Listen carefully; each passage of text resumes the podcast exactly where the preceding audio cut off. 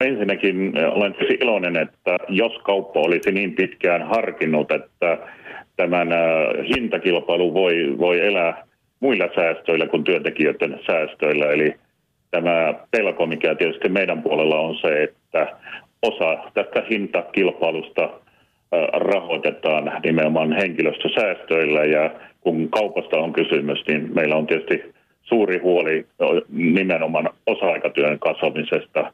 Eli koko aikatyö vähenee ja osa-aikatyö lisääntyy mikä ei taas pidemmän päälle sitten työntekijälle ole mitenkään hyväksi tuollainen osa-aikatyö.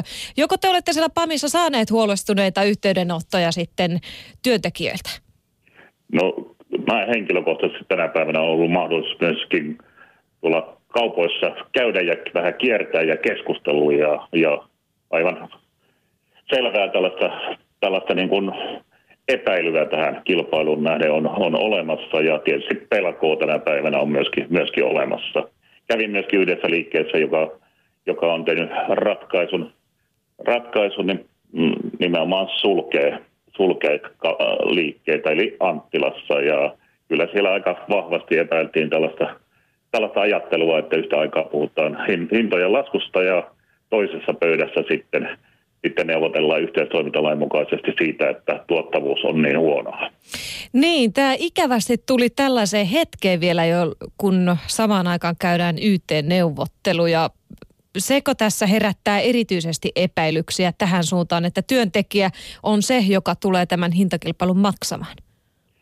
Juuri tästä on kysymys. Eli jos kauppa on harkinnut niin pitkälle, että ne on valmiita tinkimään siitä omasta osuudesta, eli puhutaan nimenomaan sitä tuottavuudesta ja voittojen pienentymistä, eli otetaan siitä se, niin silloin toki on iloinen, mutta olen tosiaan epäilevää sellaisen ratkaisuun, vaan pelkään, että tämä ju, koska kohdistuu juuri työntekijöiden, mm. työntekijöiden pussille menemisellä.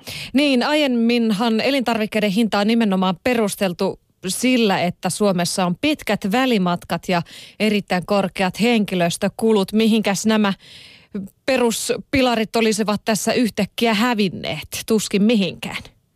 Tuskin mihinkään. Eli, eli kysymyksessä on joka tapauksessa se, että välimatkat eivät ole lyhentyneet ja, ja kauppa on oikeastaan varastointia edelleenkin keskittänyt yhä enemmän, joka tarkoittaa tietysti välimatkojen pitenemistä. Että, että kyllä mä aika paljon epäilen näitä, näitä seikkoja, mihin tähän viitataan.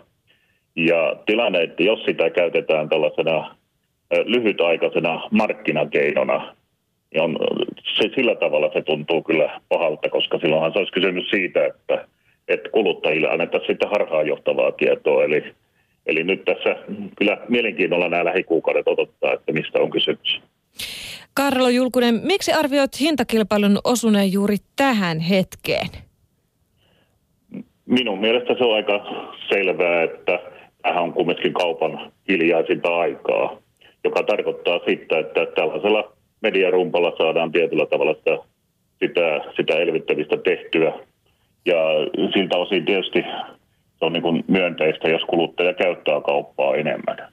Mutta en oikein usko siihen muuta keinoa kuin sellaisen hermostumisen nyt sitten tästä netti- ja verkkokaupan lisääntymisestä. Mä luulen, että se, se tässä on ollut nyt näiden, kaikkien tekijöiden tulos.